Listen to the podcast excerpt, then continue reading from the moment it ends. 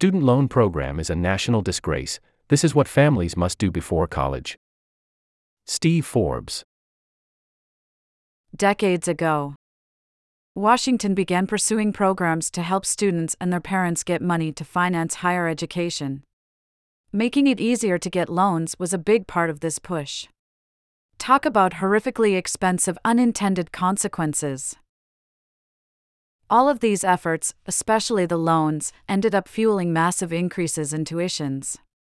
There were no objective reasons for college and graduate school sticker prices to rocket several times faster than the pace of inflation.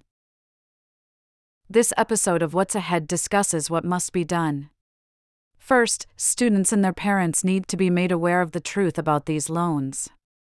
They should watch the sober, eye opening video, Student Loans Do the Math. Produced by Izzit.org. Disclosure I'm working on a project with Izzit.org.